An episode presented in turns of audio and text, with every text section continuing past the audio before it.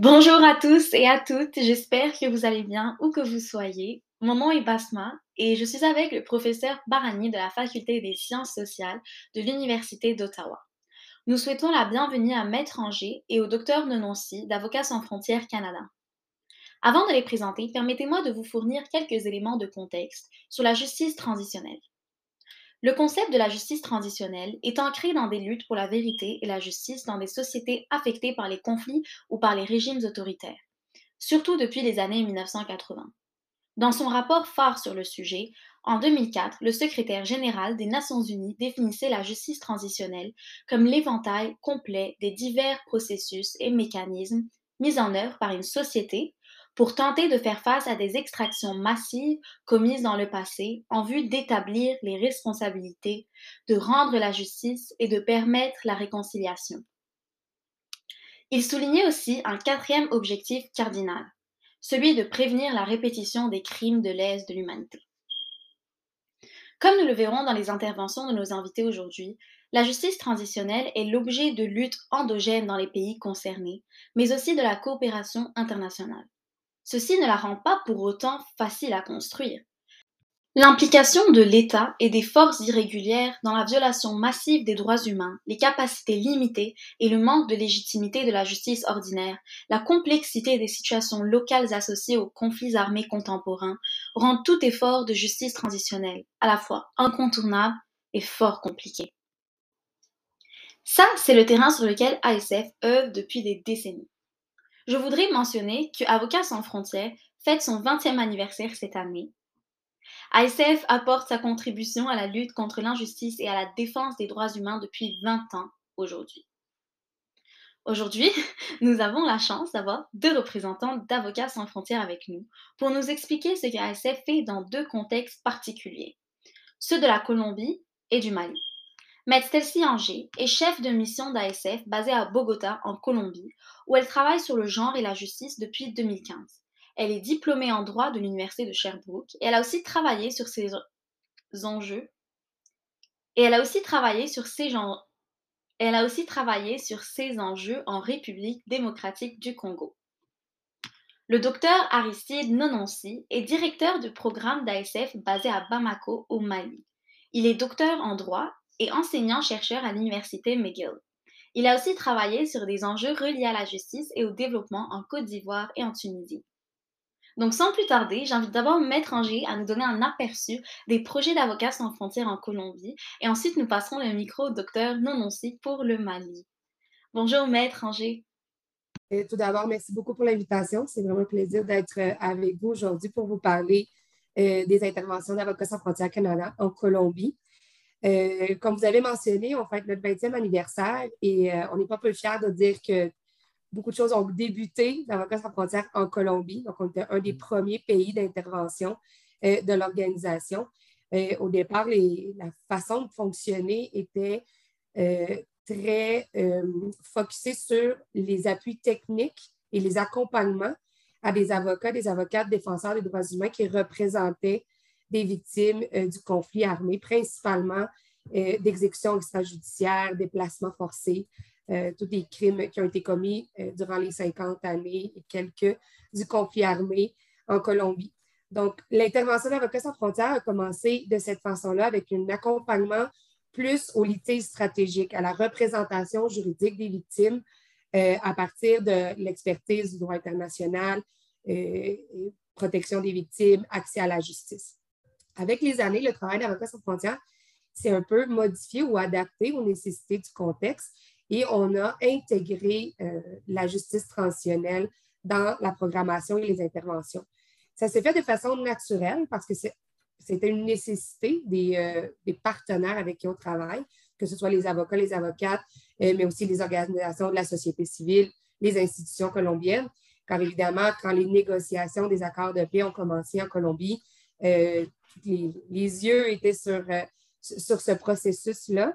Euh, donc, on a intégré euh, l'analyse du processus en premier lieu des négociations, pardon, des accords de paix et ensuite de sa mise en œuvre. Donc, dans un premier temps, on a fait une analyse du cadre normatif qui encadrait les discussions et la mise en œuvre des différents systèmes de justice transitionnelle. Ce qui est important de mentionner, bien qu'Avocats sans frontières, on a commencé à travailler des processus de justice transitionnelle en Colombie, y en a eu beaucoup avant. Donc, il y en a eu un de justice et paix avec les groupes paramilitaires. Il y a eu d'autres tentatives euh, antérieures avec euh, des membres euh, de la guérilla. Mais disons que celui qui a été signé en 2016 était le plus important ou le plus global. Donc, AICF a été présent tout au long des négociations à accompagner les organisations de la société civile, principalement les organisations de femmes, pour appuyer leurs efforts de plaidoyer pour s'assurer que l'égalité des genres, que le droit des femmes, que la participation des femmes soit prise en compte dans les négociations et euh, dans la mise en œuvre des accords de paix. Donc, euh, on n'est pas plus fiers de dire que euh, nos partenaires ont pu se rendre à Cuba lors des négociations pour parler justement de l'égalité des gens, droits des femmes. Donc, ça a été bien intégré aux accords de paix et à SF, on, a intégré dans notre intervention, notre appui technique, euh, la mise en œuvre euh, des accords de paix, principalement, que, euh, pour ceux qui connaissent les accords de paix qui ont été signés en 2016 en Colombie, souvent on dit que c'est un, modèle qui s'est inspiré de toutes les expériences qui viennent d'avant. C'est un modèle en droit très bien élaboré qui inclut presque tout ce à quoi on voudrait qu'un système de justice transitionnelle implique donc euh, une commission de la vérité, une justice spéciale pour la paix, euh, une unité pour la recherche des personnes disparues, parce que c'est quelque chose qui était très important euh, pour les victimes dans ce processus-là, et beaucoup d'implication, de, de participation de la société civile dans la mise en œuvre. Donc, à SF, depuis 2017, on a un projet qui s'appelle Justice transitionnelle et femmes. Dans un premier temps, cherchait à créer une confiance envers le processus de paix on comprendra qu'après plus de 60 ans de conflit, plusieurs tentatives de justice transitionnelle, réconciliation, etc., la confiance envers les nouvelles institutions ou les institutions existantes est très limitée. Donc, on a travaillé avec les groupes de femmes dans les différentes régions les plus affectées par le conflit, organisations de défenseurs de droits humains, euh, de, femmes, d'associations de victimes, pour qu'ils puissent s'approprier les accords de paix, s'approprier la justice transitionnelle. Qu'est-ce que c'est la justice transitionnelle? Qu'est-ce que ça peut représenter pour moi? Donc, on a mis sur place un nouveau processus, pas nouveau, mais pour nous, euh, qu'on appelle basé sur l'éducation populaire. Donc, c'est une façon d'aborder le droit, euh, dans ce cas-ci, la justice transitionnelle, mais aussi le droit international, à partir d'une méthodologie qui est créée par les femmes, qui est créée par les personnes qui vont participer, incluant euh, l'art, incluant le sport, incluant des techniques psychosociales, et aborder ces thèmes très juridiques, très spécifiques avec un langage euh, normalisé, vulgarisé, comme on dit en français. Donc, durant cinq ans, on a travaillé avec ces femmes-là et après avoir créé une certaine confiance envers le processus, euh, on a renforcé la participation directe avec elles, euh, que ce soit selon leur choix, devant la Commission de la vérité, devant la justice spéciale pour la paix ou aussi à mettre sur pied des processus, des initiatives de réconciliation, de vérité en dehors du système de justice transitionnelle euh, formel qui a été créé par les accords de paix. Je pense qu'une des forces de la justice transitionnelle, c'est cette, flexibilité-là de pouvoir euh, aborder les sujets de différentes facettes. Le projet aussi, l'intervention d'Avocats sans frontières en termes de justice transitionnelle, euh, s'est basé beaucoup sur la formation à fonctionnaires publics euh, on parle ici de procureur de la couronne, euh, policiers, militaires même, euh, protecteurs du citoyen. Toutes des personnes qui ont à intervenir à un moment ou un autre avec les victimes et avec les personnes qui vont participer à la justice transitionnelle dans le but de les sensibiliser sur la réalité que vivent en particulier les femmes et aussi les personnes LGTBI qui ont été intégrées dans le projet à un certain moment donné. Euh, mais aussi connaître leurs obligations en tant que, que représentants de l'État à la lumière du droit international. Donc, on a réalisé plusieurs formations, des processus de formation continue euh, avec des différents groupes en région. Et une des forces de cette programmation-là, c'est que bien que le bureau soit à Bogota, on a des bureaux, Bogota qui est la capitale, la Colombie, On a des bureaux en région et la majorité de nos interventions se font dans les régions où le conflit a eu lieu.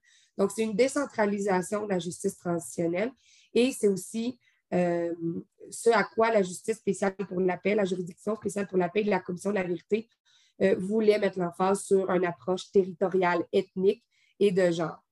Donc, euh, on a travaillé de façon parallèle avec les femmes, avec les victimes, avec les fonctionnaires et avec directement la juridiction spéciale pour la paix pour les aider, les appuyer à partir de notre expertise euh, de comment intégrer justement l'approche basée sur le genre, l'approche ethnique euh, et l'approche territoriale. Donc, à travers des formations, à travers des stages aussi, où les étudiants en droit pouvaient se rapprocher de la réalité de la justice transitionnelle parce que ce n'est pas un sujet qui est abordé euh, longuement ou grandement dans les universités encore aujourd'hui.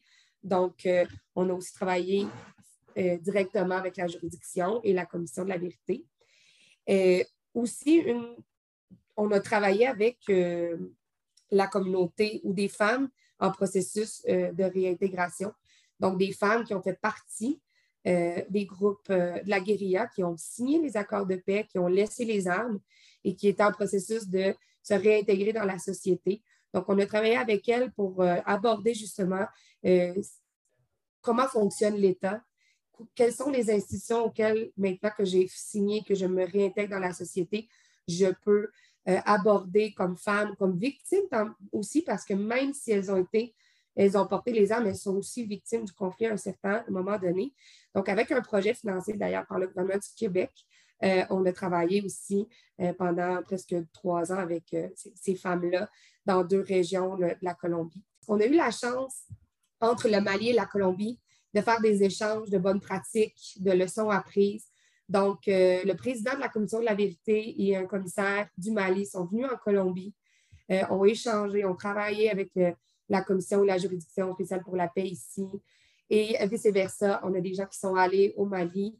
Il y a eu un dialogue qui s'est formé et l'échange se poursuit dans le temps. Donc, c'est aussi une façon de travailler euh, d'Avocats sans frontières. Merci encore pour l'invitation. Je vais aussi essayer de ramasser un peu et vous présenter un peu l'expérience de la justice traditionnelle au Mali. L'introduction du concept même de la justice traditionnelle au Mali, je dirais, sans trop exagérer, est venue avec la mise en œuvre du projet, d'un premier projet structurant d'Avocats sans frontières au Mali. Donc, c'était d'abord un concept nouveau. Quand on parlait de justice traditionnelle, je me souviens dans le cas de JUPREC, forme de pédagogie pour expliquer donc ce que c'est que la justice traditionnelle, familiariser donc les acteurs et actrices de la justice classique et aussi les acteurs de la société civile, ce que c'est que la, justice traditionnelle au Mali, en quoi ça consiste, donc notamment les quatre piliers fondamentaux, notamment le droit à la vérité, notamment la, recherche des réparations, les réformes institutionnelles et les poursuites judiciaires. Donc c'est tout ce travail-là qui a été fait dans le cadre donc, du projet Justice, Prévention et Réconciliation, et à la suite de ce projet, à la, la mise en œuvre de ce projet, je précise que ce projet justice et réconciliation était destiné donc est venu à, après le conflit qui a démarré au Mali en 2012, hein, où il y a eu toute une vague de mouvements djihadistes forts militaires qui ont occupé tout le nord. Et ce projet s'adressait particulièrement aux femmes et aux populations et autres populations en situation de vulnérabilité, à l'effet de permettre à ces femmes d'accéder à leurs droits. Donc, un projet d'accès à la justice. Et donc, c'est dans ce cadre-là que s'est dessiné donc une composante qu'on appelle la justice transitionnelle au Mali. durant la mise en œuvre de ce projet, est venu donc euh, après les accords, parce qu'il y a eu des accords de paix entre les mouvements rebelles et le pouvoir central, à l'issue de ce qu'on appelle les accords d'Alger en 2015, qui prévoyaient aussi des mécanismes de justice traditionnelle pour supplier donc la justice classique. Et justement, un des mécanismes qui avait été créé, donc, c'est la Commission Vérité, Justice et Réconciliation du Mali, en abrégé la CVJR. Et donc, à la suite de la création de la CVG, donc, nous avions, avec l'appui de AMC, donc euh, Affaires mondiales Canada, réussi à trouver des financements pour l'appui à, cette commission-là, d'où un premier projet qu'on appelle donc le projet RCVJR, le renforcement de la commission vérité, justice et réconciliation. À la suite de ce projet-là, il y a eu un second projet qui a encore dérivé de cela qu'on appelle le projet SCVJR, le projet stabilisation du Mali par la commission vérité, justice et réconciliation. L'objet de ce projet, c'était d'appuyer donc la commission vérité et réconciliation, qui est un des mécanismes de la justice et réconciliation au Mali, qui démarrait, qui ne savait pas par où commencer. Donc, il fallait renforcer la commission vérité et réconciliation outiller cette commission sur les matériels de tous les outils de la justice et réconciliation, à l'effet de leur permettre donc de mener leurs enquêtes, de mener les, enquêtes, recherche de la vérité, etc., etc. Donc, tout un travail a commencé à faire, à faire en sorte que la commission vérité et réconciliation connaisse retrouver ses marques. Et ça, ça a pris à peu près un ou deux ans pour que tout ce concept soit vraiment enrichi, développé et euh, où la, commission s'approprie aussi de ce concept-là. Donc, nous avons travaillé pendant deux ans à accompagner cette commission-là, et dans le RCVG et dans le SCVG, ce qui leur a permis aujourd'hui d'organiser des audiences publiques, de mener des enquêtes, organiser des audiences publiques. On est à la phase donc de la rédaction donc euh, du rapport de la commission et Avocats sans frontières sans son travail a même réussi à déployer ce qu'on appelle des coopérants volontaires auprès de la commission pour les assister donc dans la, la, définition donc, des concepts même donc de la justice de la, de la recherche de la vérité et des programmes de réparation. Nous avons commencé un nouveau projet qu'on appelle le projet JUPAX, qui cette fois-ci englobe tout le travail qui a été fait dans le cas des précédents projets, mais dans une perspective de développement, puisque dans l'autre cas, c'était une perspective d'appui au processus de paix et de réconciliation. Le travail a été repris encore et nous continuons d'appuyer la commission vérité et réconciliation dans l'organisation des, prochaines audiences publiques et notamment en favorisant donc avec un petit focus sur la sensibilisation et la participation des victimes, notamment des femmes et des filles. Ma collègue vient de vous parler donc des échanges que nous avons eus avec la Colombie. Nous avons eu aussi des échanges avec la Commission nationale de réconciliation mémoire de Winnipeg, où les responsables de la Commission vérité et réconciliation du Mali sont allés à Winnipeg au moment pour donc visiter et s'inspirer aussi de l'expérience canadienne en matière de justice et de réconciliation et de la paix. Et les échanges continuent à ce jour, tout dernièrement, dans le cadre donc, de la définition des organes successeurs qui vont suivre les activités de la CVG. Il y a eu des échanges entre la Commission du Mali et la commission de Winnipeg pour voir en quoi est-ce que la commission pourrait les assister dans l'installation d'un centre de mémoire, par exemple. Et donc, ces échanges continuent jusqu'à aujourd'hui et nous continuons donc de favoriser cela. Donc, notre travail, dans un premier temps, a consisté donc à favoriser les échanges entre les différentes commissions, les différentes expériences, que ce soit celle de Colombie, du Guatemala, du Canada, et aussi, il faut aussi mentionner d'autres expériences africaines, notamment celle de l'Afrique du Sud, de la Tunisie de la Côte d'Ivoire et du Rwanda et du Togo. Donc, on a facilité ces échanges-là entre les différentes commissions, ce qui a permis donc, comme je le disais tantôt, à la commission d'avoir une idée de ce qu'elle veut faire exactement et de décider de son approche la commission vérité réconciliation au Mali a finalement décidé, par exemple, qu'elle fera en sorte que sa commission ne soit pas une organisation euh, judiciaire, en laissant la latitude aux victimes, après avoir fait des dépositions auprès de la commission, de saisir les juridictions compétentes pour obtenir donc des réparation pénales, etc. Sur cette base, nous avons aussi favorisé la dimension litige stratégique aussi. Donc, tout notre travail dans le cadre du projet de justice et réconciliation et bientôt justice paix, c'est aussi de favoriser aussi une, une, réparation pénale. Donc, nous encourageons, après la définition des auditions, les cas que nous avons suivis, euh, identifiés comme cas stratégiques, par exemple, cas graves de violation, nous appuyons des organisations de la société civile à l'effet donc de porter ces cas devant les tribunaux régionaux, sous-régionaux et nationaux. Nous avons, dans le cadre de ce projet, favorisé, par exemple, avec l'appui des autres partenaires notamment, la création de, ce qu'on appelle un pôle judiciaire spécialisé à Bamako, auprès duquel les victimes venaient porter plainte et pour que leur, leur cause soit entendue.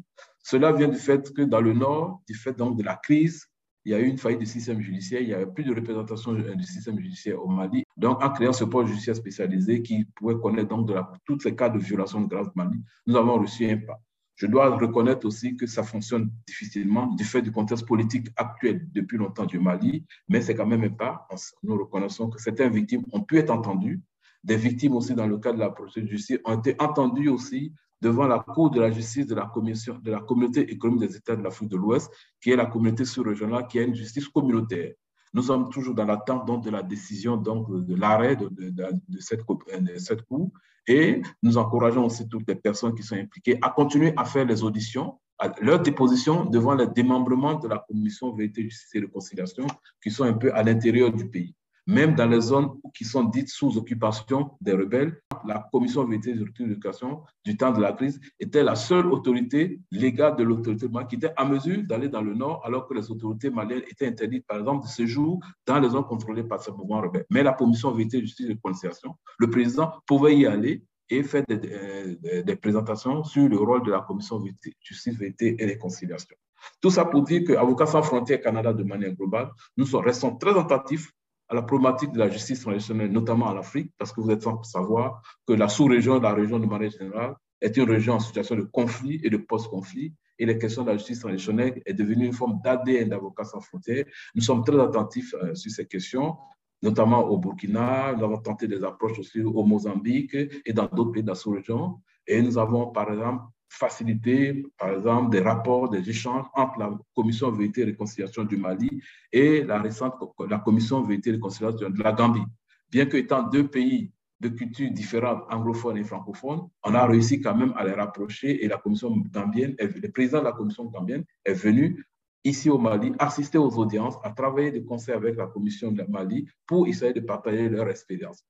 La, la situation spécifique au Mali, c'est que cette commission continue de travailler dans un pays où le conflit demeure. Le conflit n'est pas terminé. Donc, c'est aussi un défi pour cette commission. En général, les commissions de justice et réconciliation travaillent lorsque le conflit est terminé ou en cas de... Mais ici, le conflit continue. Et donc, c'est aussi un, défi pour la commission donc, de pouvoir travailler avec les acteurs où les conflits demeurent et le conflit continue. Merci Maître Anger et, Docteur Nononci pour euh, la présentation de, de, vos projets et stratégies. On ne dirait pas qu'il y a un one size fits all comme modèle de stratégie pour la justice transitionnelle, mais que l'héritage d'un processus de justice transitionnelle devrait être une nation avec un bon état de droit et un sentiment d'appartenance et de dignité pour tous, pour que les violences passées ne soient pas oubliées mais jamais répétées en promouvant la justice, la reconnaissance, la réparation des victimes, en encourageant la commémoration des violations passées, les sociétés divisées peuvent se reconstruire sur la base de la règle de droit et de la démocratie, du respect des droits individuels, mais aussi collectifs. J'invite l'auditoire à, écouter le deuxième épisode de ce podcast pour un petit QA, un fois à question avec nos chers invités sur les enjeux auxquels ils font face pendant leur mission en Colombie et au Mali. Je vous remercie aussi pour votre écoute et je vous attends dans l'épisode suivant.